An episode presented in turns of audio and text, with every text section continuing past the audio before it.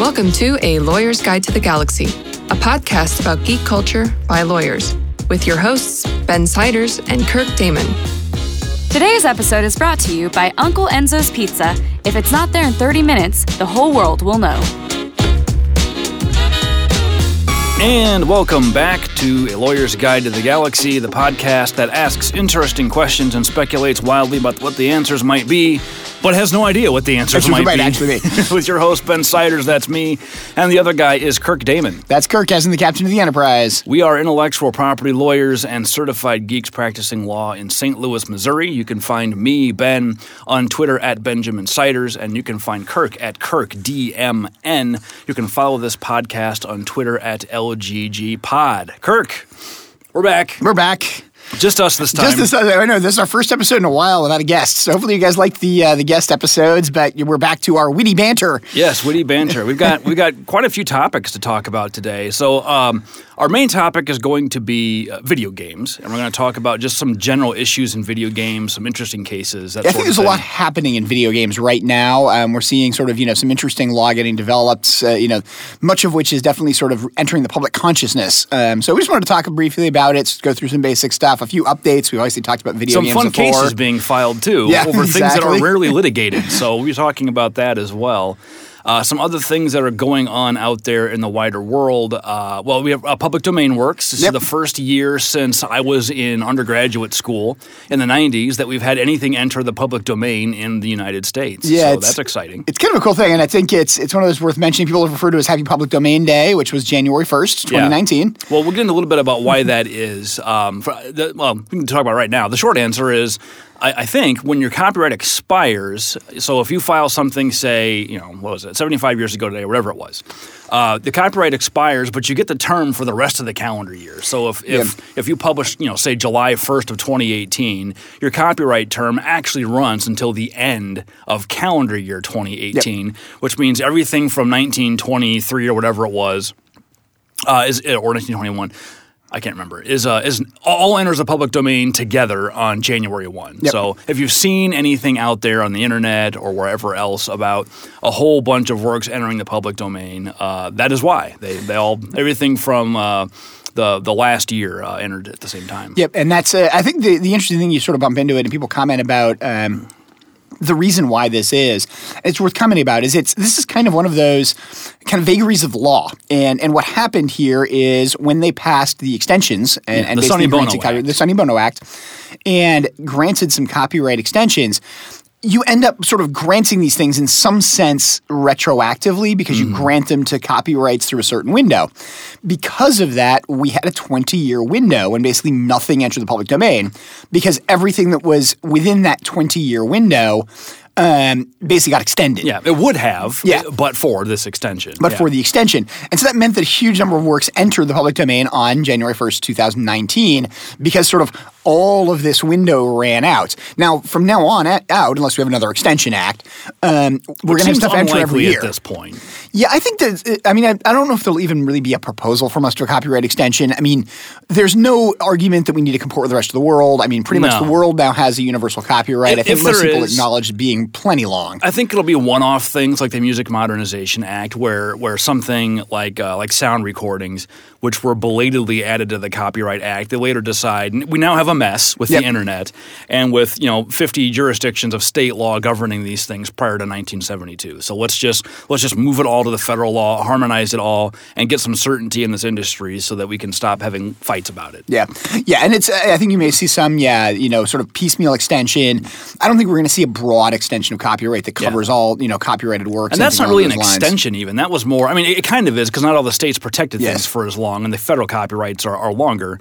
Um, but I mean, the, the intention of doing that, I don't think, was to extend copyrights. It was just to harmonize. It was really to harmonize across different kinds of copyrights. And yeah, it's again, I think the thing that's valuable to think about in conjunction with sort of the public domain day and the concept of it is that this is unique because we haven't had one for 20 years. And we haven't had one for 20 years, not because of the fact that like we haven't didn't have works created, but because there was this just sort of bump. Yeah, there was this window of, of works yeah. that, that would have gone in in the 90s but didn't. And what we're going to have now is effectively every January 1st, things are going to enter the public domain again. And that's kind of cool. You know, if you're happen to be an artist or anything along those lines, or you're, you know, you're interested in particular works, you know, you're going to be able to figure out, hey, this work expires on January 1st. You know, this work expires on January 1st this year.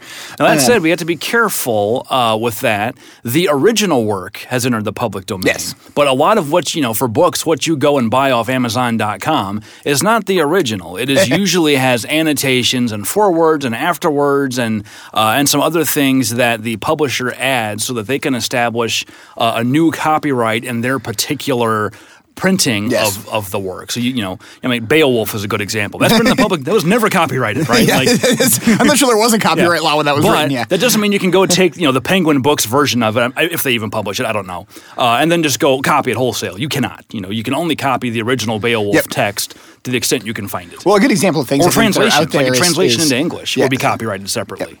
Is stuff like um, you know the, the works of H.P. Lovecraft, which you know Mm-hmm. for the most part are in the public domain, and you know there's hundreds of public domain copies out there, but there are also copyrighted versions out there of people who've done you know specific annotations, specific collections, stuff like that. Um, so yeah, it doesn't necessarily mean that yeah everything's out there. Yeah, everything you is- find yeah, not necessarily you public domain. find it. Yeah, It's a but it is a, a very very interesting thing. It's a very sort of it's it's intriguing because as you, as you mentioned, you know we weren't even in law school at the point in time that you know the last No, time Bill things Clinton was president. Yeah. Um, you know, and we sort of look back. It's funny when you actually mentioned Bill Clinton was president. I happened to be, you know, in in the car. I was doing a lot of driving over the holidays, and was listening through things on my iPod, and I totally forgot. Um, but I had a number of Capitol Steps albums. I don't know if you've ever listened to Capitol Steps, but you know they basically do a lot of parody songs Mm-hmm. Yep. and humor um, associated with you know Washington D.C. I have Capitol Steps albums from the early 2000s. You know, and they're they're going through, you know, parodying Bill Clinton and you know George W. Bush and and stuff like that. And it was fascinating to listen to them because it's you know it's uh, you know how much has changed in conjunction with it and like what was important at that point in time and what we were talking about. Um, and, and, and even sort of talking through the things of like what was a scandal at that point in time. Yeah, that, that that needle has moved substantially. Yeah. Um, but yeah, it ended up being really fascinating to sort of listen to him and be like, you know, oh yeah, like I remember that. Um, you know, that was an interesting parody thing. And particularly the, uh, again, if you ever know them, I don't know if they still do it, but definitely at that point in time, they had a guy who used to do a, a sort of textual, um, revision. And basically what he would do is he'd reverse the letters of certain words mm-hmm. which would be so, to make it sound funny. Yep. and then your mind had to sort of reverse it out to understand what it meant. And he did one of these that's you know the history of the world basically or history of mm-hmm. the united states up until that point in time.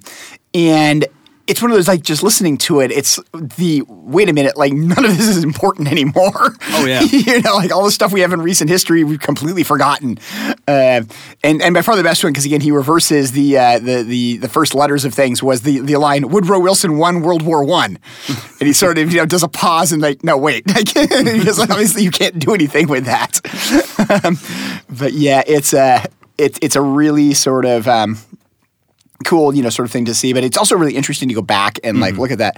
And again, looking at it, you know, that was like a 2000, 2001, you know, sort of Which doesn't seem that long ago. I guess to us it doesn't. Yeah. You know, then I meet people who were born in, you know, like my son in the late 90s who are now in college. I'm like, well, I guess Yeah. I guess it was a long time ago. yeah, it definitely is a long time ago and, and things like that. But it, yeah, it's it's weird because it doesn't feel that long. And like you know, we even commented about it. Bill Clinton doesn't feel that long ago. And part of it's just because you know, admittedly, we've had you know Barack Obama was a two term president, so Yeah. you know we obviously had some time in there, and Bill Clinton himself was a two term president. So was W. Um, and then we just had George W. So we look at it and we're like, we've only really had three presidents since him.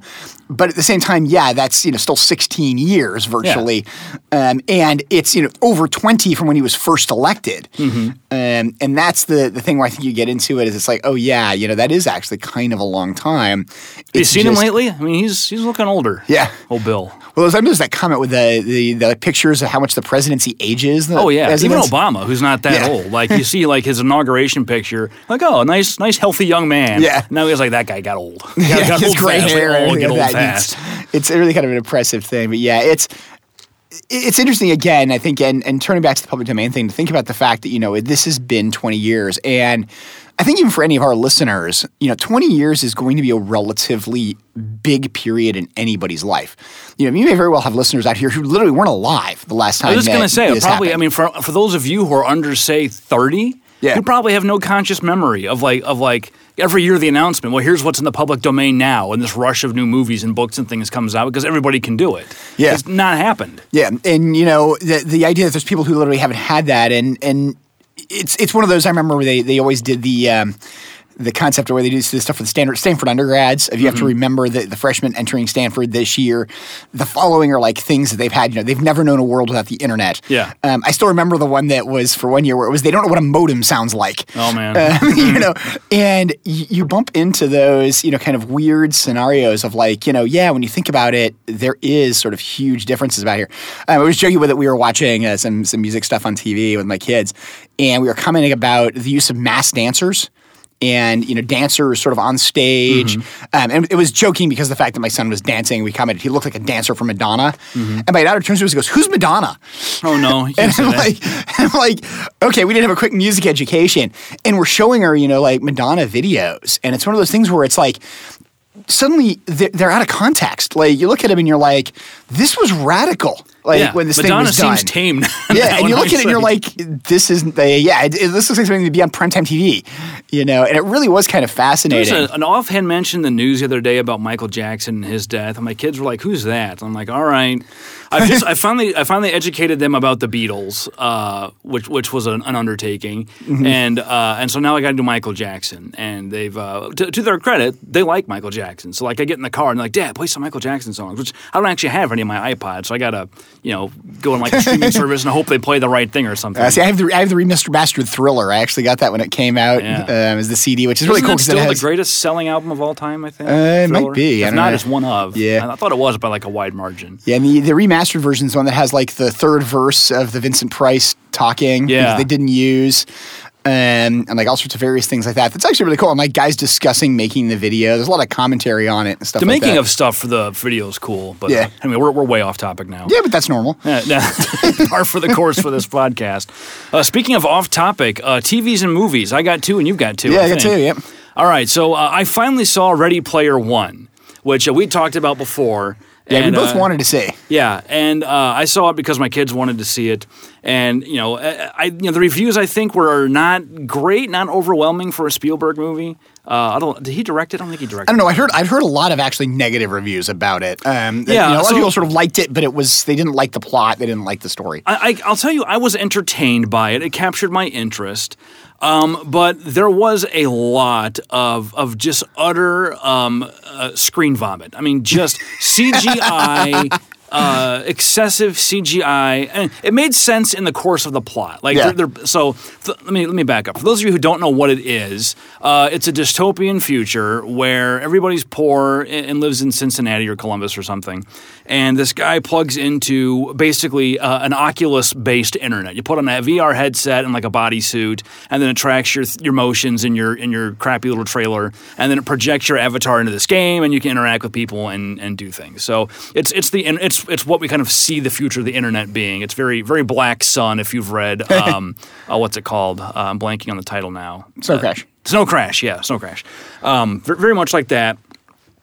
Uh, and, and the plot basically is that there's, you know, the guy that invented this future internet was this odd recluse, and he left a bunch of Easter eggs, and whoever discovers all the Easter eggs will get the keys to control this online universe, which is where life, you know, meaningful life takes place in the future because the real world stinks. It's kind of the Matrix, except that the computers haven't taken over. We just do it Yeah, voluntarily. it's, it's just evil corporations. Yeah. right? So, um, so that that's the basic plot, and and you will not be at all shocked to discover that the protagonist um, uh, finds all the eggs and, and wins the internet. Yep. So, uh, and, and and there's a big dumb battle at the end that's chock full of pop culture references. Um, so, so that's basically it. So the, the CGI makes sense in that context. I mean, it's in a video game world. There's Yeah. a, it's kind of like the Matrix. There's a good excuse for an in-story explanation for the stylistic st- telling of the story. Yeah. That said, most of the action is not that interesting. Um, it at least serves the plot in some sense, but I, I'm I'm at a point in my life where I'm just bored with with 45 minute action scenes where I know exactly what's going to happen. just get to the end and show me what happens. You know, like Yeah. that's the interesting part is the denouement. Um, so you know, the 45 minutes of, of things blowing up, and there's an Iron Giant in there for some reason, and all kinds. You know, the Jurassic Park, you know, T Rex, all that stuff. You know. It's it's neat to see it for just a second. Be like, oh, we're in that world again. Yeah. But w- once once you're you're past the gee whiz moment, it's just honestly it's fatiguing. It's it's it's boring to just sit there and, and watch it. And I, I know those of you who are in your twenties probably haven't hit that point yet, but you will. You'll get there. Or I'm like, you know what? I don't need this. I want that 45 minutes of my life back. Get to the end. Show, show me what happens. I'm more interested in these characters and their relationships, and and an explanation of what's going on than than watching this this silly battle play out. So that you know and. I don't know. That, I've, I've, you know, I felt the same way about the Pirates of the Caribbean movies. Like, okay, I get it. You've set it up. Now I don't need 45 minutes of people swinging around on ships in a storm. I, I understand. I get it. Yeah, though I have to admit there were certain parts of the Pirates of the Caribbean movies that were just fun to watch because of what they were. Oh yeah, like once they, once they set it up, like all the establishing stuff to establish the universe and then play around with it, and then you wrap it up. But these movies, you know, spend half an hour setting up a universe, and then it's just endless chasing. I mean, I find chase scenes so incredibly boring in movies now. With the lone exception, I guess, of um, the Mission Impossible movies, seemed and uh, and Mad Max, the last Okay. Mad Max movie. The only two action movies I can think of recently where they made the action part of the story in a way that advanced the plot, uh, you know, and and was was kinetically interesting to watch. I wasn't Yeah. just like I know what's going to happen, just get there, hurry up, crash the car, run away, got it, Yeah. got it, moving on. yeah, exactly. How are we going to get away and stuff like that? Uh, it's interesting when you talk about sort of the things. I'll do my first one here, and actually the first one I saw in conjunction was uh, Transformers: The Last Knight. I have not seen that, and I might not. The, the should simple- say Kirk is a big Transformers fan. I'm an enormous Transformers fan. I actually collected the Transformers toys for a huge period of time. I've only just recently sold off my collection. Um, There's a lot in your office still. Uh, there's a lot in my office. I've definitely kept parts of it and parts of it that I wanted to focus on, but a big chunk of it, you know, was stuff that was just taking up space and, and sort of I'd lost interest in the particular collecting aspects of that. So I sold off part of it so I could focus on other parts of it. But I mean, when the first Transformers movie came out, the modern Transformers movie came out, you know, I was at the uh, the um, opening night. I think I was there with you and your son, from rightly. Yeah, we went to the Um, Omnimax, yeah, didn't we? And uh, and so uh, and you know, I I really enjoyed the first one. I thought they did a great job with it. Um, the movies have unfortunately gone downhill, and part of the thing is I think they've gotten too into CGI robot fights. yeah. The first one didn't have much of that. They couldn't afford to, Yeah. to do it. And they, and when they did it, it kind of made sense at the end. Yeah. The one comment I make with the first night that I actually liked is that the robot fights are actually lethal. Some of the robots actually die. You Mm-hmm. know, like obviously, which is one of the big problems that I think you bump into with a lot of sort of you know treasured uh, franchises. They don't want to hurt anybody. Um, but the, I think the big Mm-hmm. Except for Infinity War. for Infinity War. but I think the, the big problem you got into with the Last Knight is it's kind of a fun concept with effectively the idea that essentially Merlin discovered Transformers, and that's where the King Arthur legend came from. That's just, I mean, no, no offense to the screenwriters. That just sounds so dumb. It does sound kind of dumb, but it's also like you can have it's dumb some enough, fun you with can it. make it fun, right? Yeah. you can have some fun with it of like, okay, you know, like nobody's gonna believe this, which there is a big thing with the fact that nobody believes this um, and stuff. Like, I think, and there's like a fun scene with one of the Transformers is like the um, I can't remember the name of the tank from World War One, the the original um, tank from World War One. Rumble? Um, no, and he's so he's so old that you know parts fall off of him when he transforms and stuff like. But the, the the real problem with the movie is they kind of do this. Oh, it's this huge overarching plot that's you know continuing the Transformers story that makes no sense. I mean, Yeah. it's th- I'm not giving anything away. Well, I am giving the movie away, but you don't want to see it. Um, you know, the Cybertron basically gets into low Earth orbit, attaches itself to Earth, and is essentially sucking the life force out of Earth. At which point in time they defeat it. But it's still in low Earth orbit. I would think and the like, tidal forces of a giant planet being right next door. Yeah, and the fact that it would probably throw us out of our orbit around the sun. Yeah. and like they drug these like huge anchors across the ground, like big enough to destroy the the pyramids in Egypt. Somehow this didn't like cause massive dust clouds. So hang on. So there's physical anchors that. Yes, there are physical anchors out. holding you know Cybertron to Earth.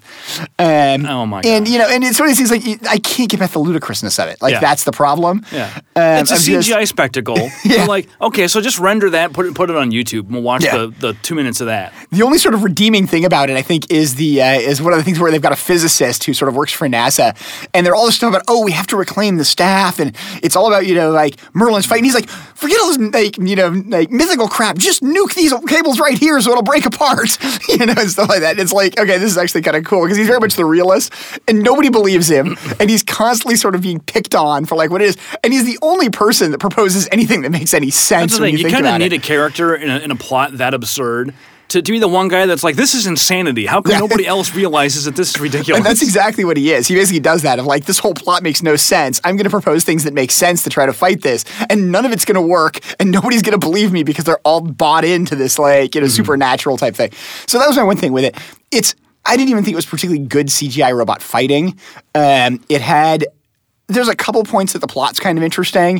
Um, they do a couple of kind of neat plot points. Um, the the idea of like combining parts of the Merlin mythology into sort of the Transformers universe, they do a couple of them really well and kind of neat concepts of it. Um, but the the reality of it is, is most of it is essentially like just incoherent plot. You know, mechanism. and again, it feels like this is Act Three of a six-act, you know, mm-hmm. giant story that we need to set up the fact that oh, these planets need to be interconnected and need to have a relationship, which we've been setting up for the last three episodes. Any, you know, three things anyway. Uh, let's get away from this big macro plot idea. Well, they kind of did that with the Bumblebee movie, which which Yeah. was better received. I haven't so seen I, it. I think Bumblebee is supposed to be set beforehand, and the only reason I'm saying that is because the CGI, they're like older school looking Transformers. Yeah. Like Optimus Prime has this older look, and so I'm wondering if it's, it's supposed to be. And like Bumblebee is a VW yeah, bug, it's actually a, yeah. and so I'm wondering if it's supposed to be set beforehand, like in the Well, that- 70s that or by 80s. itself raises IP issues because I believe they wanted Bumblebee to be a VW bug for the first Transformers Yeah. live action film, and Volkswagen wouldn't do it. Well, he, the, he, he jokingly sort of they have the, the is scene a- where yeah, the VW bug and he like bumps the VW bug or something like that makes it fall apart. Um, yeah, and then they turn him into a Camaro. Yep. Um, you know, Maybe so Chevy just paid more for the. yeah, whatever it might be. But yeah, Hey, it's a nice looking car. Um, but I mean, they, they did it. It's, I think Bumblebee as a Camaro worked, you know, as to what they had as the concept. Particularly in the first movie, yeah. it was kind of a fun thing, and his talking with the radio and um, and stuff like that. And there's there's some fun scenes actually in the uh, in First Night where they have like the the various Transformers becoming different cars Mm-hmm. because they can. And there, there's a great scene where actually one of them sort of like th- this woman's trying to escape from the Transformer, and you see this, you know, incredibly like high. end. I don't know what exactly it is. I think it might be a, a Lamborghini or something similar to that. Like pull up behind it, and she's like yelling at the person, like you know, hey, do this, and like the Transformer turns into that car because he thinks it's cool. and it's like, okay, that's actually kind of a neat, you know, sort of concept of what they have with it. Well, I saw a First Man, which is the the sort of biopic about Neil Armstrong and Yep. the moon landing, uh, which actually the the movie starts in the early '60s and uh, ends with uh, the moon landing. Actually, it ends with him in uh, in decontamination after he gets back. It's not really about the moon landing though. Like I expected there to be like a training montage at some point Yeah. with like a, with like a really dumb like 1960s rock soundtrack in the background, and it never does that. It's really it's really more of a character study about Armstrong dealing with loss. Uh, I don't know if this is true or not, but uh, you know, as it opens up, he's got a, a daughter that's sick with cancer. She dies, uh, and the rest of the movie is sort of um, him, you know, throwing himself into his work and this mission, Yeah. and doing all these very dangerous things. Um, and and you know, as he goes through it, and those of you who who followed the space program at all realize it's very dangerous. Lots of people lost their lives. And he's a good friend that loses his life. Yeah, he does. Yeah, yeah. Um, and so there's there's a, a number of scenes like that where they talk about how many people uh, you know he worked with that they lost in the 50s, and then how many more they lose during the Gemini and Apollo programs. And uh, it's it's it's sombering. I mean, it's it's. Um, it's a it's a heavy movie, and it's it's it's directed and written very slowly. There's a lot of just slow shots of Armstrong. It's Ryan Gosling plays Neil Armstrong, and does really well with it. Uh, just sitting at his desk and just staring off, you know, for for ten seconds. So it's it's not like an action exciting movie, although they do I think fictionalize uh, the eagle landing a little bit. I've watched the video of the actual eagle landing before, so I, kn- I knew what was going to happen. And then at the very end of the eagle landing in the movie, like they're almost out of fuel and they're going to fall into a crater. Like that, no, there was no crater to fall into. Yeah, we, they were getting, well. They were gonna. They did miss the landing zone, and there was a danger. Of, I Yeah. think the fuel. I think the fuel was accurate. I think there fuel- was some the concern they were going to run out of fuel Also and not be able to interesting. Um, they had a bunch. So in the movie, as he's landing, a bunch of different like random alarms go off in the Eagle, Yeah. and he's like, "I don't know what that is. Flight, tell me what this alarm means." I'm like, "I don't remember hearing that." So I re-listened to the landing, and you can hear those alarms go off, and he and he and he does ask them what it is, and they're like, "We'll check on it," but it doesn't matter. Like they never get back to him before Yeah. he lands the thing. So. Um, you know, the, so the moon landing is part of it. Uh, it's it's it, it does give you a sense of the gravity and severity of what they were doing. Haha, gravity. Um, uh, but it's it's it's not really like a space action adventure movie. Yeah, it's not the really right stuff. Yeah, it's it's it's much slower. Um, there are a couple scenes where they show him training in like the the, the multi-axis spinner and some of that kind of stuff. Um, the, the part I probably liked the best though is. Uh, when the when the ships launch, they show you the viewpoint from inside the cockpit of the capsule. Oh, that's kinda cool, Which is just you know it's this little tiny metal box on top of a giant missile. Yeah. and you know and it's you know it doesn't have shock absorbers. You know it's not a it's not a sedan. Yeah. So when the ship takes off, everything rattles and creaks. You know uh, it's not like it was really aggressively field tested. And uh, you just see the viewpoint from inside the ship and all the rattling and the noise and how much control they don't really have over it. Yeah. Uh, it is utterly terrifying, even though you obviously know he survives. So um, it's it's interesting to see because I can't remember a movie made with that perspective. Yeah. Um, of of being in a ship during a launch is always from the outside, which is way more interesting because there's basically no windows. Yeah, yeah, that's kind of cool actually. With the the idea of you know what was it like to basically be on. I think Yeah. your your statement is. I mean, yeah, you're truly strapped to the front Oh, of yeah, a it's missile. very claustrophobic. barely understand. Yeah, yeah. So, know, um, um, I, I definitely I enjoyed the movie, um, but like I said, if you're not if you're looking for something that's like really detailed into the science and the engineering of the space program, it's not really what it's about. Cool. The other one I had with it that I actually just finished this morning, um, you know, prior to doing this, is a movie I really wanted to see and I've wanted to see for a long time, which was Annihilation. Yeah, I want to see that too. Um, and part of it is we both really enjoyed Ex Machina. Um, you know, similar, similar, uh, direct, same director. Um, I also like Natalie Portman. It's it's one of those where I I really like her as an actress. She's one of the few actresses that I like would see a movie just because she's in it. Though I like her in serious roles, I think she does much better um, in sort of serious, somewhat gritty roles. To be quite truthful. Um, that's a little bit what this is. I mean, she's as they they comment about early on in one of the the scenes in it. All the characters are damaged goods. Yeah. and that's done very What's much the on premise? I think a lot of people. This is a movie that really flew under the radar. Yeah, it definitely flew under the radar. It's I've heard it loosely described as a science fiction horror movie. I would not say it's particularly horror. Um, it definitely is suspense at times. The basic premise is um, you find out that uh, Natalie Portman is a professor. She's a um, professor in medical school because she's talking to future doctors, but she's essentially a cell biologist. Obviously, studies some form of cancer. Um, and it starts off with her, you know, giving the lecture, talking about, you know, cell division, and that's what they're going to do in this class. You find out that her husband is a soldier. Her hus- husband's been missing in action for a year. Um, she sort of can't get over it. Um, you know, it's it's definitely causing her, you know, huge amounts of sort of mental distress. The that coming weekend, she's going to go home and repaint the bedroom, which you get as an idea that this is kind of this cathartic event of her trying to let go. Starting over. And, While she's painting it, her husband shows up, coming back from the, from a mission. They like sit down at the kitchen table. He can't remember anything. He's saying like I don't remember, and he's very dazed and very sort of confused and out of it and stuff like that. Um, I think an extremely good scene, and they actually do some stuff. They use the scene imagery later on.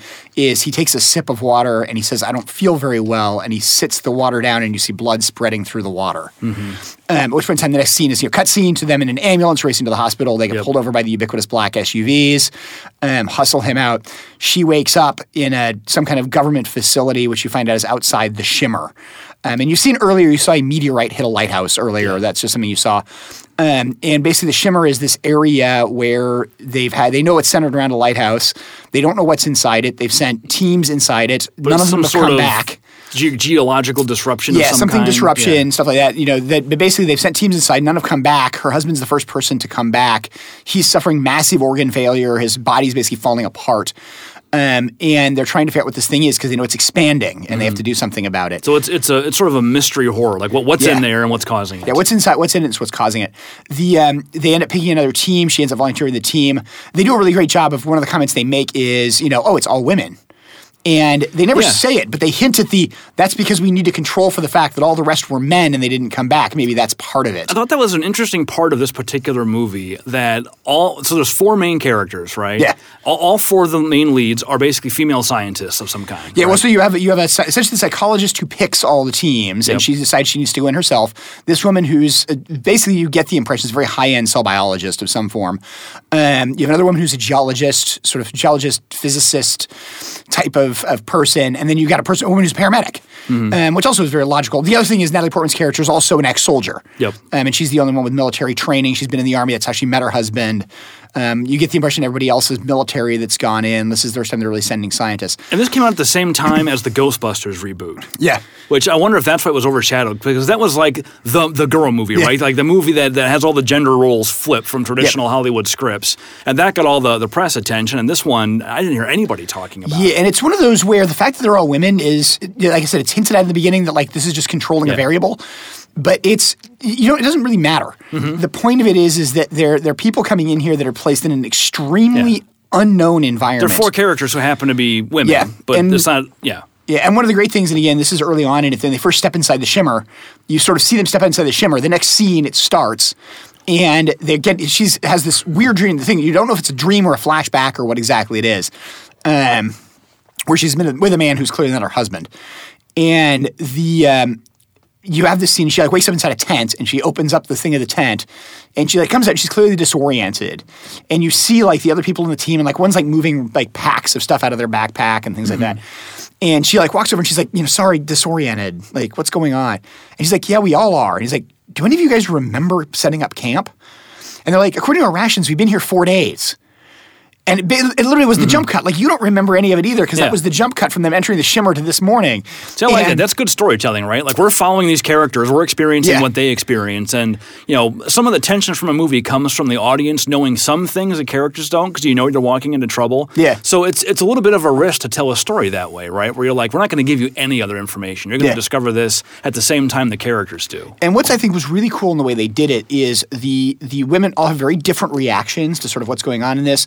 You know, there's a real question of like, did, as they said, there's two outcomes for what happened to the teams: something killed them, or they killed each other. Mm-hmm. And th- it's constantly this interplay of like, are we going to kill each other? Like, and you can see like they're meant to, but basically the, the basic answer they give away pretty quickly is something is happening in conjunction with the biology here, which is effectively making chimeras. Um, so basically, you've got like plants that are growing together, like single plants on the same vine that shouldn't be growing together. They encounter a few animals that are clearly like copies of animals.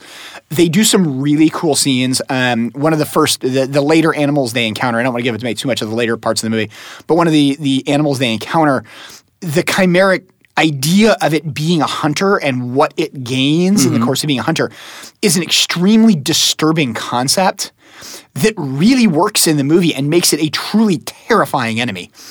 Not least to the fact of just the way it attacks and what the, the what else is going on at the point in time it attacks, but some really interesting stuff with that. Some interesting stuff of sort of the relationship between them, what this thing is. The one unfortunate thought I think I had in the movie is they kind of do some cool stuff at the end in conjunction with explanation both of her husband and what's going on. It does definitely leave some interesting unanswered questions that they definitely go straight to at the end. At the same time, I found the end a little disappointing um, because I think they could have done much more with either leaving it open ended or giving it a little bit more of an explanation. Either direction would have worked a little bit better. I felt like it kind of just ended. Yeah. Um, and you know, it's something where they're really there's no real grounds for a sequel. They could do one, but there's no real grounds for a sequel. Yeah, I kind of Um, like that. I'm tired of everything having to have a, a sequel tacked on. Yeah, it's and if you've seen Ex Machina, it's got some of that similar thing of like you know, wait, there's there's something potentially loose in the world. But we don't really know if it's dangerous or anything, like Yeah. you know that kind of thing. And that's what I thought. I, I think he was going for that same feel, but it's just kind of a weird. Would you recommend it? with I would recommend it. Um, it's a it's an extremely beautiful movie. The cinematography is amazing. Um, I mean, I, I love movies that are sort of well shot. Yeah. It's. I mean, again, I do a lot of technical things. Whoever did the set design did a great job. Um, there's so much stuff is just disturbing about the set design, with this being sort of alien and foreign. Um, you know, and you get the impression. So there's like there's a number of scenes where you get these kind of weird colored lichens like growing on things. Periodically, they just show up and they just happen to be in weird places and things like that. And it just makes the whole thing disturbing, like hmm. what you're seeing, because it's all very natural except for these pieces that aren't.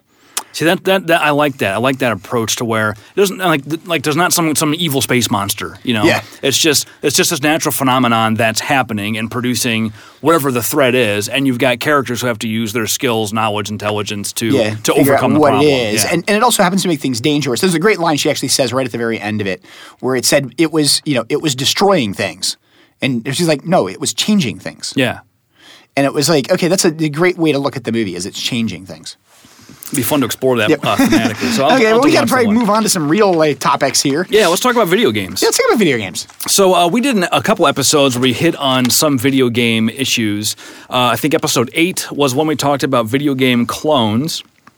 And uh, today we're going to talk about um, other issues with video games, uh, and we'll just kind of go through those one by one. The the one that's probably the most interesting right now is the dance choreography cases Yes. that are going on. And I think we really need to talk about this. Is the Fortnite issues? I think most of us have heard about this on the news. If you haven't, then um, uh, three people, at least three, have sued the makers of Fortnite. Yeah, there was three currently that Yeah. were all filed together. Yep. There's one prior case. Let's too. back up. If you don't know what Fortnite is, somehow. Why are you listening to this it's, podcast? It's basically an arena game where I've never played it. Uh, I'm not interested in playing it. Uh, no offense, Fortnite, but uh, I can't. I can't keep up with your my, fast ne- my twitch. nephew plays Yeah. it. Yeah, I can't do fast Twitch games anymore either. And But it's it's an arena combat game. sh- Long story short, and you can buy emotes and whatnot for your character in the game. And one of the things you can buy is dance moves. yeah, a lot of the emotes basically are dance moves. Yeah. So it, it- there's no discussion. That just characters do certain dances. They have certain meanings. This is my understanding from it. Again, my my nephew plays. I don't, but my understanding is that like you don't really talk. You emote by doing these very short dance moves. Yeah. Uh, and so they've incorporated some dance moves uh, that you know purportedly belong to somebody else. Yeah. And they're now being sued over. One of them is the Carlton from Yep. the Fresh Prince of Bel Air. Uh, for a good chunk of our audience, you may have no idea what that is. It's what Will Smith did before he was Will Smith. Yeah, that's it was, Will Smith sort of. I think it was kind of thing that made Will Smith famous in some respects. yeah. Probably, yeah. It was his first big TV break after uh, Yeah. after. Uh, and it was a popular show. When It really on. was. Yeah, I watched it. Uh, it was a good show. Uh, anyway, his his cousin, I think it is, is uh, uh, Carlton. What's his last name? Um, We should we should have written this down from the show. I know. show, uh, so anyway, the actor that plays Carlton, who's sort of a, a stuffy um, um, uh, Poindexter type on the show, uh, wears a lot of sweaters.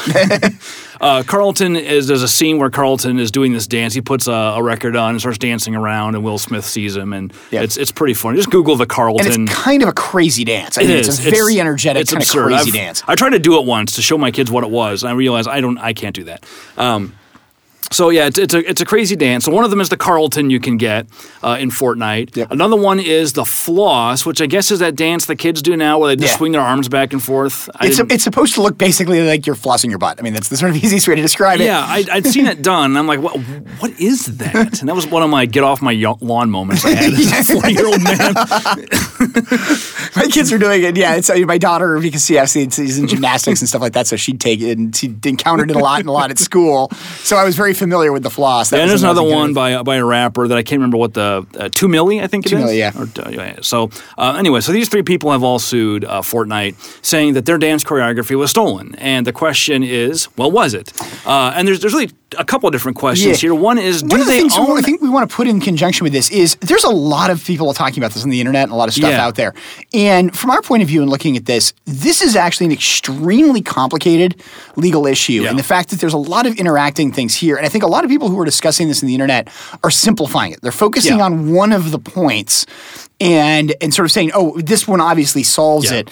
And a lot of what we wanted to do, reason we wanted to talk about this is there's a lot of different things here potentially at play. Yeah.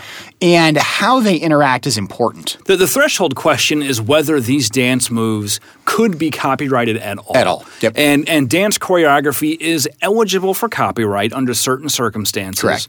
But the scope of that protection is relatively narrow compared to other forms of Yep. copyright. And these are short dance moves, and there's They're a lot of indication short. that very short things are not subject to copyright. And there's not much litigation on this. I mean, you can imagine dance choreography is, I think, was added to the 1976 Act. Probably wasn't protected before that. I don't know for sure, but I'm Yep. just I'm just guessing.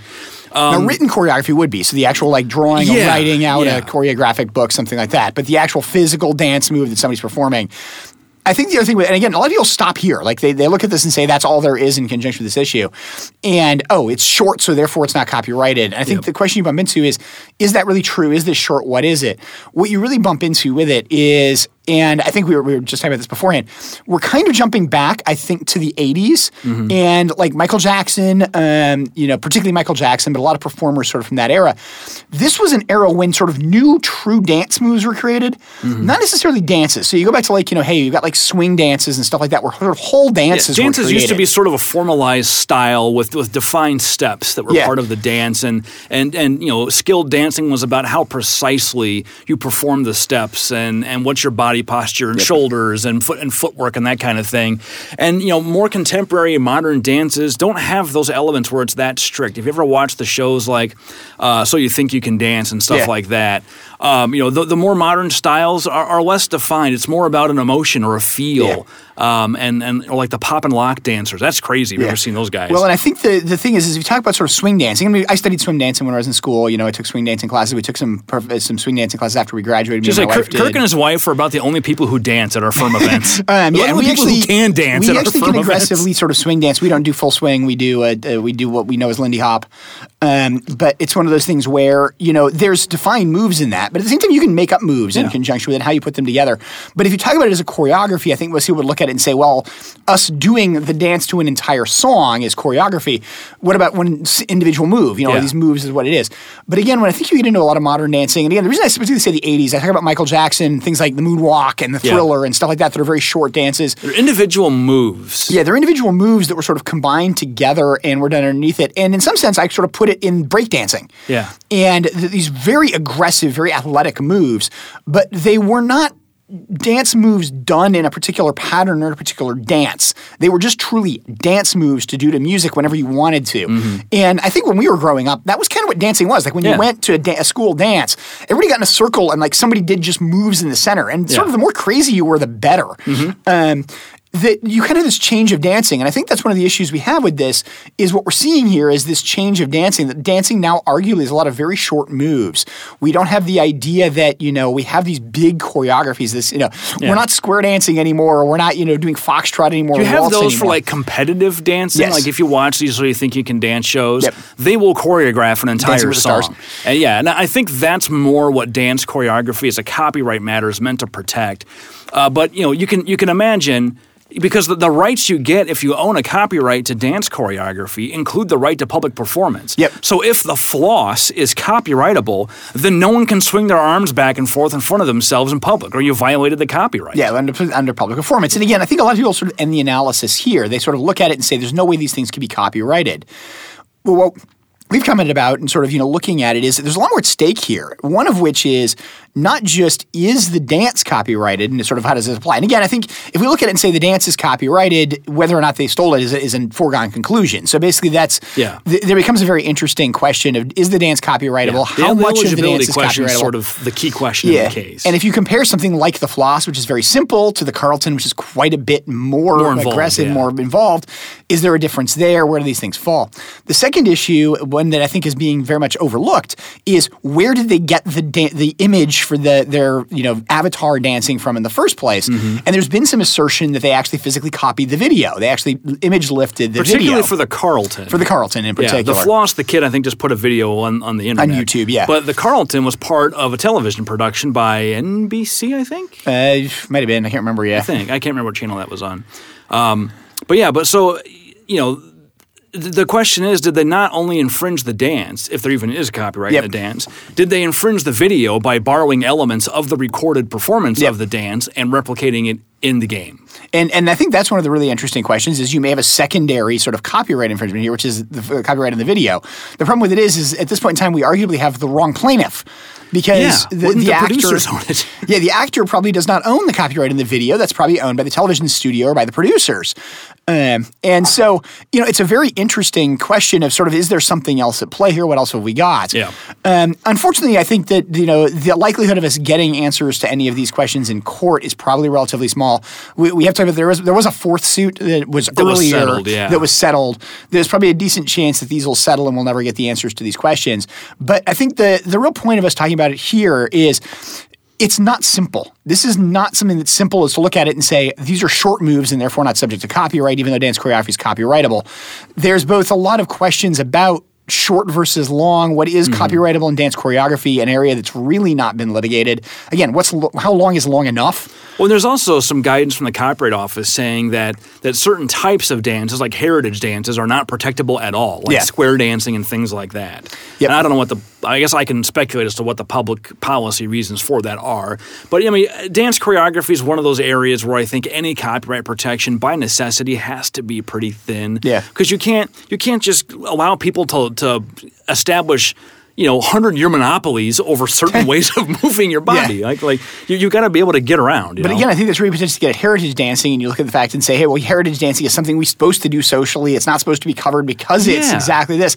Well, these are not that. You know, these are all modern. These are all things that have come out essentially in the last twenty years. Yeah. Does that have a change? You know, and, and does that affect things? But I think of like World of Warcraft, which which famously has every character you can play does some kind of different dance. Yeah. and uh, I think, and then even some of the characters you can't play, like there's ogres in there, and uh, every once in a while they'll, they'll get up and do the Chris Farley Chippendales dance from Saturday Night Live. You know, now I mean Chris is, is gone, so maybe that's why nothing was enforced there. Uh, but I mean they also have um, like Although the, presumably his estate still has the rights. yeah, I guess they would. Um, or NBC would for Saturday Night Yeah, Live. exactly. But like you know, Michael Jackson's uh, um, the the Night Elves in that game did Michael Jackson's uh, moves. They did the moonwalk and some other things. They all had various dances. Yeah. Uh, and and to my knowledge, nobody ever raised any issues with them. So you know, with this going forward, does that change? Do people start taking a closer look at that? And does Blizzard need to maybe go back and, and rethink or get But yeah, licenses? and, and I think that's the other thing that makes this so interesting is we're in the age of the meme now. You know, Mm-hmm. where uh, things are much shorter, stuff like that. If we look at it and say, well, you know, short dances are not copyrightable, are tweets copyrightable? Those are Yeah. short. Yeah, you know, I mean, you know, you kind of bump into things like that. Well, you know, what about the individual image that we turn into, you know, the random meme, you know, the Game of Thrones image we turn into the random meme? You know, those kind of things is what it is. We we've really got we've had a societal shift, and I think that the the dance choreography questions raised in a lot of stuff by Fortnite echoes that. Mm-hmm. And it happens to echo it in an area of copyright dance choreography, which has very little law. Like Yep. that's been sort of established, very little judicial determination around it. So we've got these kind of very interesting questions. And again, from us as IP lawyers, I think this is something where we look at this case and go, this is actually extremely interesting. Yeah. Um, and we'd love to see some of this go to court. Again, I don't sure it will. I think these I potentially have to be will, but- settled. But you know, it's something where it's a very interesting questions that impact a lot more than just the dance choreography for emojis in Fortnite. That impact what is copyrightable when it comes to things that are short. And what was interesting about this case, one of the things that's interesting, which you kind of alluded to earlier, is it almost I mean, the infringement argument is almost non-existent, or the non-infringement argument. Non-infringement I mean, they yeah. clearly borrowed it. One Yeah. of them's called the floss. Yeah. So the whole thing turns on whether it's eligible in the first place. We're going to have a, a lawsuit about copyright infringement. I mean, they'll have fair use defenses Yep. and all the other, uh, you know, you know, the kitchen. all the fair use the kitchen sink you hinges on throw in, what's yeah. copyrighted. Yeah. Um, but but you know, as a threshold matter, you've got to get over this this question, and uh, you know, and then and then also, do, do the plaintiffs want an answer to that question at all, or do they just want to get a settlement, get some money, Yeah. uh, and and not have someone come out and say no? Uh, the floss is not copyrightable, and now we all can do it all we want. Well, and if I remember rightly, the uh, the rapper who's involved in it, I believe, has actually said he'll license them to, to Yeah. use the thing. So I mean, we've also I mean, got the potential of the them, yeah. licensing sort of thing. But he's even specifically said he wants it credited as his Yeah. dance. It's not credited as him Well, yeah, and and particularly it for a rap artist, where the, the performance is a big part of the, the value of, of the, the, the art form, you know, that makes a lot of sense for him to, to, for him to say, look, you know, you want to use my dance, fine, but I should be credited as the person who came up with this. This is part of my signature act. Yeah, and so there's there's just a lot of I think very interesting things about it. Yeah. And again, the reason we really wanted to talk about the, the Fortnite case is because I think that a lot of people talking about it online, you see a lot of stuff online, are really trying to simplify the issue and saying either this is or isn't you know clear infringement. It's clear infringement, it is copyrightable, or it's just not copyrightable and therefore clearly not infringement. We really wanted to sort of point out in this episode that I don't think it's nearly that clear. Like No. there's a lot more issues involved in here, and there's a lot more ramifications for things outside of this depending on what these issues mean, that we might see in the future. We might very well see questions as to, you know, again, are tweets copyrightable? Do we bump into the fact that they're too short? Um, Or about the animated GIFs. Like I, I sent a tweet to somebody the other day, uh, just just making like a point about something statistically. It was a sports thing, and the guy responded with an animated GIF of uh, Pam from The Office saying "Yep," and that's it. Yeah. And it was like a half second GIF. Now I don't know if the makers of Twitter have a license from NBC to use. Uh, the Pam Beesly GIF, Yeah. but I don't know if they even need one. You Yeah. know? for, for something that short, is that a fair use? Again, fair use. You know, you get into fair use questions. You get into the things with it. What you know, these these short infringements. I said this is the age of the meme. Well, I think know? this is also why people struggle so much with what you can and can't do with copyright, because this kind of conduct goes on constantly online. And Yeah. it has. I mean, you and I have been online since the at least the early '90s, Yep. dinosaurs. Uh, but I mean, this kind of thing, not exactly like this, but like like ISCA BBS. We were both on there in the Yep. '90s. They used to have a forum called Lyrics, where you would like because back then it was hard to find the lyrics for a song, Yeah, and, unless and- they published them in the, yeah, the album and it was the age of Nirvana, where you couldn't understand what anybody said anyway. so as Weird Al Yankovic, you know, like directly pointed out in his song. Yes. So, you know, ISCA had a lyrics form where you, you put a request in and say, can someone post the lyrics to Smells Like Teen Spirit? Because I can't tell what they are. And someone would post them. Usually because they had like the album, and so they yeah, could you had the them out of liner the album notes. You cover. could figure yeah. it out. Back when we had albums and liner notes. oh, my. Um, but, but yeah, and, and I remember at some point ISCA got rid of the forum because they were worried about, you know, it being copyright infringement. The lyrics of a song are copyrightable like Yeah. any other form of, you know, poetry or Yeah. prose would be. And you see like today, I mean, how many you go? You get on YouTube and look up any song, and there are plenty of songs that play it with the lyrics shown in front of it as Yeah. opposed to a video. You know, and part of that's uh, presumably to avoid sync license. Um, but you know, there's those are potentially interesting copyright infringements that again we haven't necessarily They're, really gotten they're everyday yet. things that people encounter, and so they just assume that since they can find it, it must not be illegal. Yeah. But they don't know who doesn't have a license and hasn't been caught yet, or who doesn't have a license and the person who owns the IP just doesn't care because it's not worth going after them, or maybe they do have a license. Well, like one of the ones I bumped into, like when I was talking about, you know, wanting to show my kids Madonna videos, it was very much making sure I found the actual video. Mm-hmm. You know, I mean, on YouTube, and it was one of those where, you know, fortunately, like I think, particularly with music videos, the artists, the the record labels are very, very good about labeling and pointing out which one is the truly Yeah. official one. Um, which one almost always has an ad in front of it. Mm-hmm. Um, but it's one of those where, you know, I really, quite frankly, I really appreciate that because it's very helpful to me when I'm going through and going, where is the real video to this? Okay, this is the one that's clearly posted by the artist. This is the real one.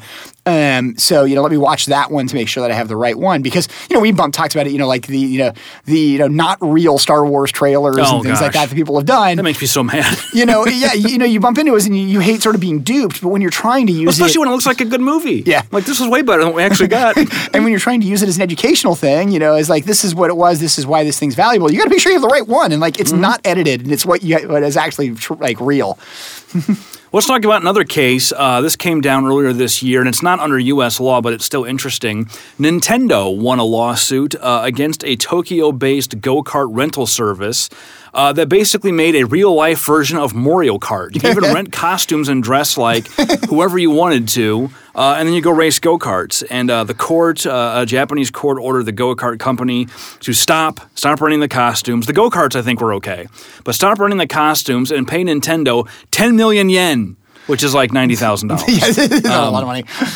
Uh, we don't have. I mean, I didn't dig into this any further than that, but this kind of gets to the characters for hire case we talked about earlier, which we also have an update on. We'll talk Yep. about that later. But the costumes were, were sort of the thing that put them over the edge. They're dressing up like Nintendo's characters, and I, I couldn't tell from the story whether it was a copyright issue, a trademark issue, or maybe something else arising under Japanese law. But I thought that was interesting. Yeah, and again, I think the, the the interesting thing about this is, is this concept of sort of you know taking one thing and turning it into another. There's no there's not a video game here. This is go kart rental. There's no question that Mario Kart is based upon go kart racing. I mean, Yeah. it's called kart, and they're obviously riding go karts and pretty obvious go karts. Now, admittedly, they're pretty stylized. Many of them would probably not really work in real life. Yeah. um, but you know, it's I mean, your go karts don't launch turtle shells at people. yeah, or you throw them, or they have giant, you know, like Venus flytraps on the front that, that bite your enemies, um, and then send them to jail. Which Maybe I yours don't. hey, I want one if you have one. um, but but yeah, it's I think the thing that's really you know again sort of interesting in conjunction with this is we have it moving into the real world sort of thing, the idea of characters, and we have the question here of what was the infringement. You know, it sounds like it was the characters, not necessarily the concept. Nintendo has issued a statement. They said that they would, quote, continue to take necessary measures against infringement of intellectual property, including our brand, end quote. That makes it sound trademarky. Markish, Yeah. but it's also important to note that's a translation. So It, obviously, it is. We don't speak Japanese. Yeah, Nintendo just said of IP, including our brand, so they could also be asserting. Co- I mean, they should have a copyright in the way they look. I would think they would. Yeah. But with Yeah. costumes, are that weird issue where um, you get into the utilitarian thing, Yep. which you know that's a U.S. concept, but I, I would not be surprised if, if the Japanese IP office had similar concepts. And that's what maybe worth talking about. I know you got an update to our U.S. yeah, let's go back to that. I kind um, of skipped over that. Yeah, costume case. Yeah, so characters for hire. If, if we had talked about this in a prior episode about uh, was it the cosplay episode? Maybe think it was the cosplay forget. episode. Uh, but uh, there's these companies that that hire actors to wear apparently poor uh, costumes of Disney characters. And you can hire them to come to your kids' birthday parties and dress up as Elsa or Belle or, Yeah. or whoever. Uh, Disney sued this company seeking an injunction, and they're raising mostly trademark claims. I think. I think Yep. there's probably. I would be shocked if there were not also copyright claims, but I think they're mostly raising trademark claims that there's a likelihood of confusion between uh, Disney's licensed uh, characters from its theme parks because they do the same thing. Obviously, yeah. If you've been to a Disney theme park, there are plenty of actors, extremely good actors. Yeah, uh, and they and Disney argued that this is going to confuse consumers, and even if it doesn't, it's going to tarnish Disney's brand because the quality of the costumes and performances is bad. uh, the judge partially granted summary judgment in favor of the defendant and against Disney. We should say what summary judgment means. It basically means there's no need for a trial. Yeah, the, the, parties don't- effectively, yeah. the plaintiff can't win. Yeah, the, the parties don't disagree. So we only have trials to decide facts. Yep. So if there's no actual dispute between the parties about what the facts are, there's no need for a trial. The judge can just rule based on what the law says Yeah. because the jury doesn't decide the law, they decide the facts. So And that's kind of a weird legal concept of Yeah. law versus facts. But j- just to give you sort of the real brief thing behind it and the way I sort of said it, you know, early on, basically, if the facts are clear, Yeah. there can be only one interpretation of the law. That's Yeah. sort of the way the law looks at it. So therefore, if the judge the, the judge can say, since there can be only one interpretation, this is the only acceptable interpretation, and there's no need to dispute anything because nothing else can be true. Yep. And in summary judgment, the real key to it is effectively it's an assertion. So again, summary judgment in favor of the defendant is regardless of any dispute that may still underlie exist, even if we find them entirely in the, in the benefit of the plaintiff, the plaintiff still can't win. Yeah. Like with summary, summary judgment, somebody has to move for it. And so Yep. you submit a, a suggestion of what you think all the agreed upon facts are, the undisputed material facts to the case. Yep. Then the defendant will always say, no, you're wrong, and Yep. try and find some dispute of fact to say this has this fact is not is not undisputed, and a jury has to decide it. So we need to get to uh, to a jury. Um, at which point cases usually settle because juries are civil juries are unpredictable. And they go both ways, where you can again you can assert this is the the unpredicted fact, this is the unpredicted facts. And So- again, so the example would be like you know if we have a, a, a simple safe of like I sold you a car, if we look at it and say the contract undisputedly says that I did sell you the car, this is what you paid for it, you paid me, and that's Yep. undisputed fact, but I didn't give you the car. How can I win this case of saying Yeah. I don't owe you the car? Yeah, the judge can just decide Yeah, that. the judge there's, can no, just there's no need this. for a jury to find any facts or, or consider any evidence. So in this case, the defendant presumably moved for summary judgment, and the judge granted it uh, in part. There were other claims that were not granted. Interestingly, the judge basically said that there's there's no chance for confusion because the audience for the services are adults, not children. And that's, I I think this is a fascinating sort of determination, quite frankly, in the way of doing it, which basically says the people who are buying these services are the adults. Yeah. Now, presumably the kids are confused. They actually think these are truly the Disney That's characters. what Disney said. The market is children, and uh, the plaintiff said no, uh, or the defendant said no. The the the consumers may be children. Adults are making the decision to purchase it or not, and it's their minds we care about. They're the Yeah. market for this. Are they confused into thinking they're getting Disney characters when they're not? And, the, Yeah. and the court said no. There's no way. And I think that, you know, quite frankly, that's uh, given that interpretation, that's correct. I don't Yeah. think any of these, you know, parents assume they're hiring actual Disney actors. No, I think they probably knew darn well that they, exactly. they weren't. And then on the on the, the poor quality of the imitations, um, that actually worked against Disney. The judge said that. Um, you know, none of the reviews uh, in the record of the services had any signs of confusion, and to the extent that the um, you know the defendants in this case had poor quality imitations, the judge basically said if it's that bad, that only further demonstrates that it's not Disney. Exactly. Basically, if you make a bad costume, you're probably not confused that it's really the real thing. Yeah. Um, which I find fascinating. My thing I still also want to keep bumping into this is Disney sells costumes. Yeah, they do. officially licensed costumes. My daughter owns a large number of them. Um, you know that you know are designed to make you into the character.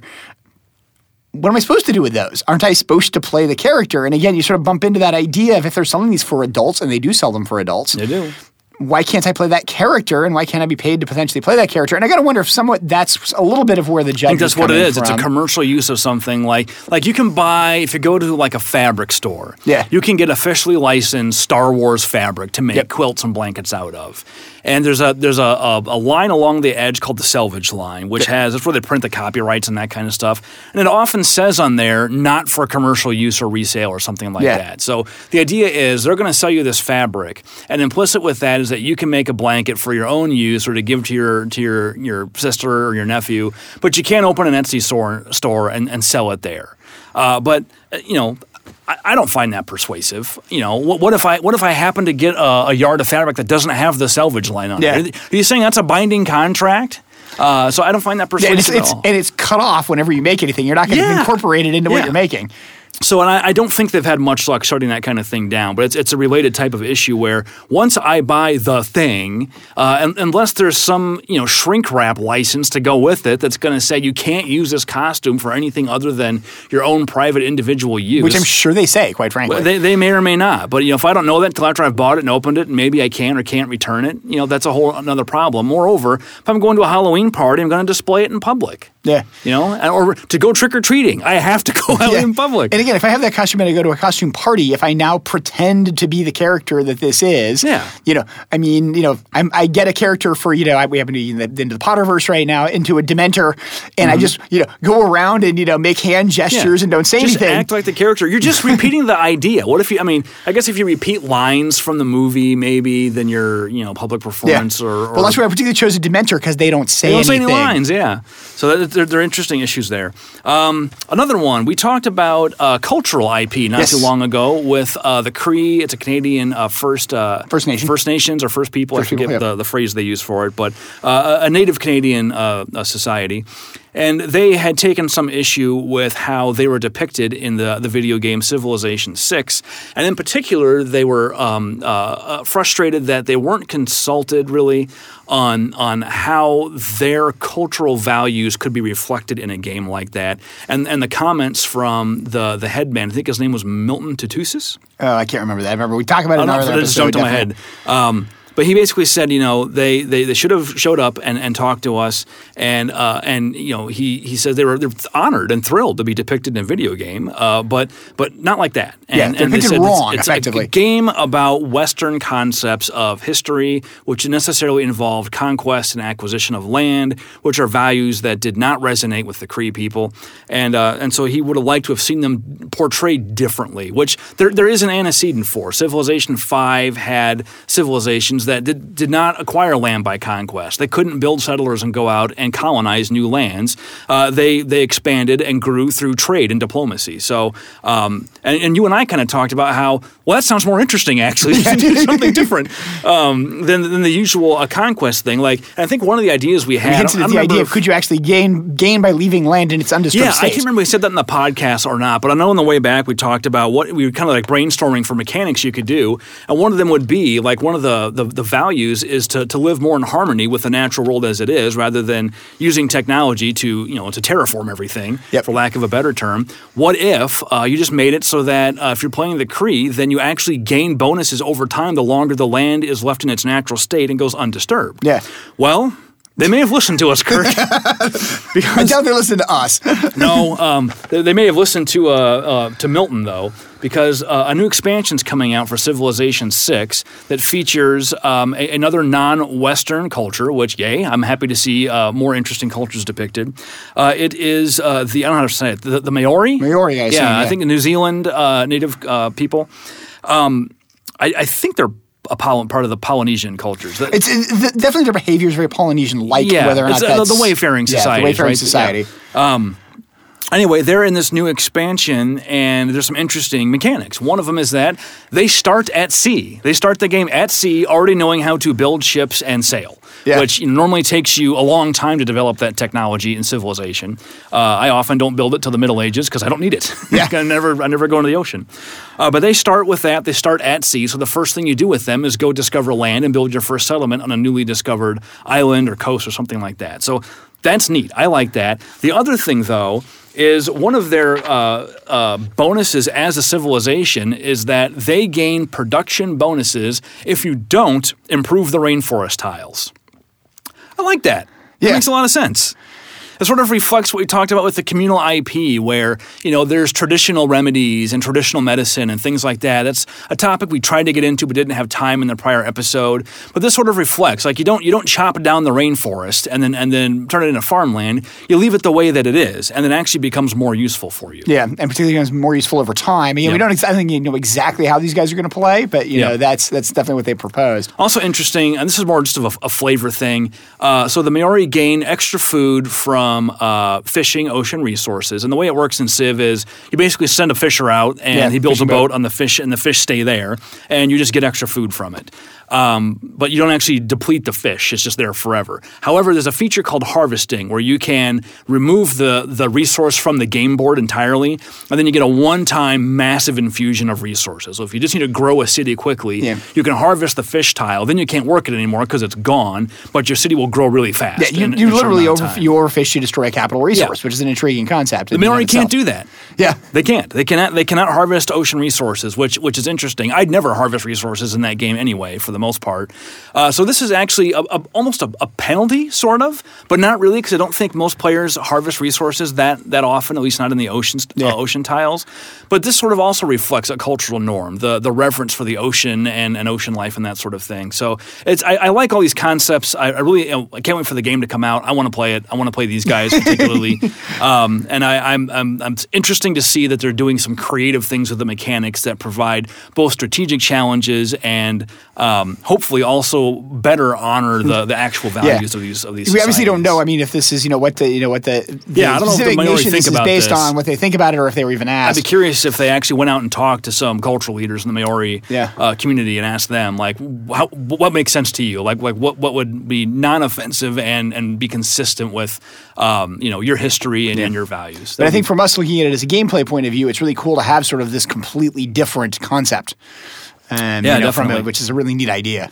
Well, we're running really long. I think we probably ought to wrap this one up. We've got a couple more things to talk about First Amendment issues, and then uh, Wes Ehrlichman, who is the uh, president of our local uh, St. Louis Game Dev Co op chapter here, um, wanted us to talk about strategy guides and some things like that. But we're running long. I think Yeah, we'll wrap maybe this we'll get into the strategy guides when next time. I think that that's that in and of itself is a really intriguing concept. The sort It of really is. secondary market, Yeah. um, that's created by a lot of sort of IP things, strategy guides, price guides, things like that. Is something we can potentially get into on its own. Yeah, we also have there's a whole lot of video game patents. I didn't even prepare those for today's episode that we wanted to talk about. Maybe we'll do a two-parter and we'll wrap up on video games uh, next time. Yep. All right. Well, there's the music, and it is time to go. If you have questions, comments, topic ideas, criticisms, complaints, remarks, adulations, or rants, you can send your thoughts to us on Twitter at LGGPod or email us at LGGpodcast at gmail.com. You can also talk to us on our Facebook page, search for Lawyer's Guide to the Galaxy, and find us there. Subscribe to this podcast on one or more of the platforms, or all of the platforms, to inflate our listenership numbers. We are on iTunes, SoundCloud, Spotify, and the other places where you get your podcast content. If you like what you hear, please give us a review. Reviews are how we attract more listeners and uh, make it easier for people to find us. You can find me on Twitter at Benjamin Siders, and Kirk is at KirkDMN. As we said, I think next time we're going to do part two of what was supposed to be a one-parter, but Yeah, we figured this was going to run too much. long. um, we did we did do a lot of intro and movies and stuff like that in the beginning too, but we thought this one was potentially going to run long. We had contemplated the idea of doing this as a two-part episode. I think it does make sense to do this Yeah. as a two-part episode. when we sat this. down, Kirk looked at the sheet. And he's all, he says, "Oh my!" I'm like, "Yeah, there's three hours of material here." Yeah, and so I think that's the, the thing with it, and definitely we can we can we've got some good breaks of things we can move to. So I think we got through what we really hope to get through yeah, today. for sure. All right, that's all for today. We'll see you next time. Lorem, play us out. The views expressed by the participants of this program are their own and do not represent the views of, nor are they endorsed by Lewis Rice LLC, its officers, directors, employees, agents, representatives, shareholders, and subsidiaries. None of the content should be considered legal advice. As always, consult a lawyer. This podcast was produced and recorded at Coolfire Studios in St. Louis, Missouri.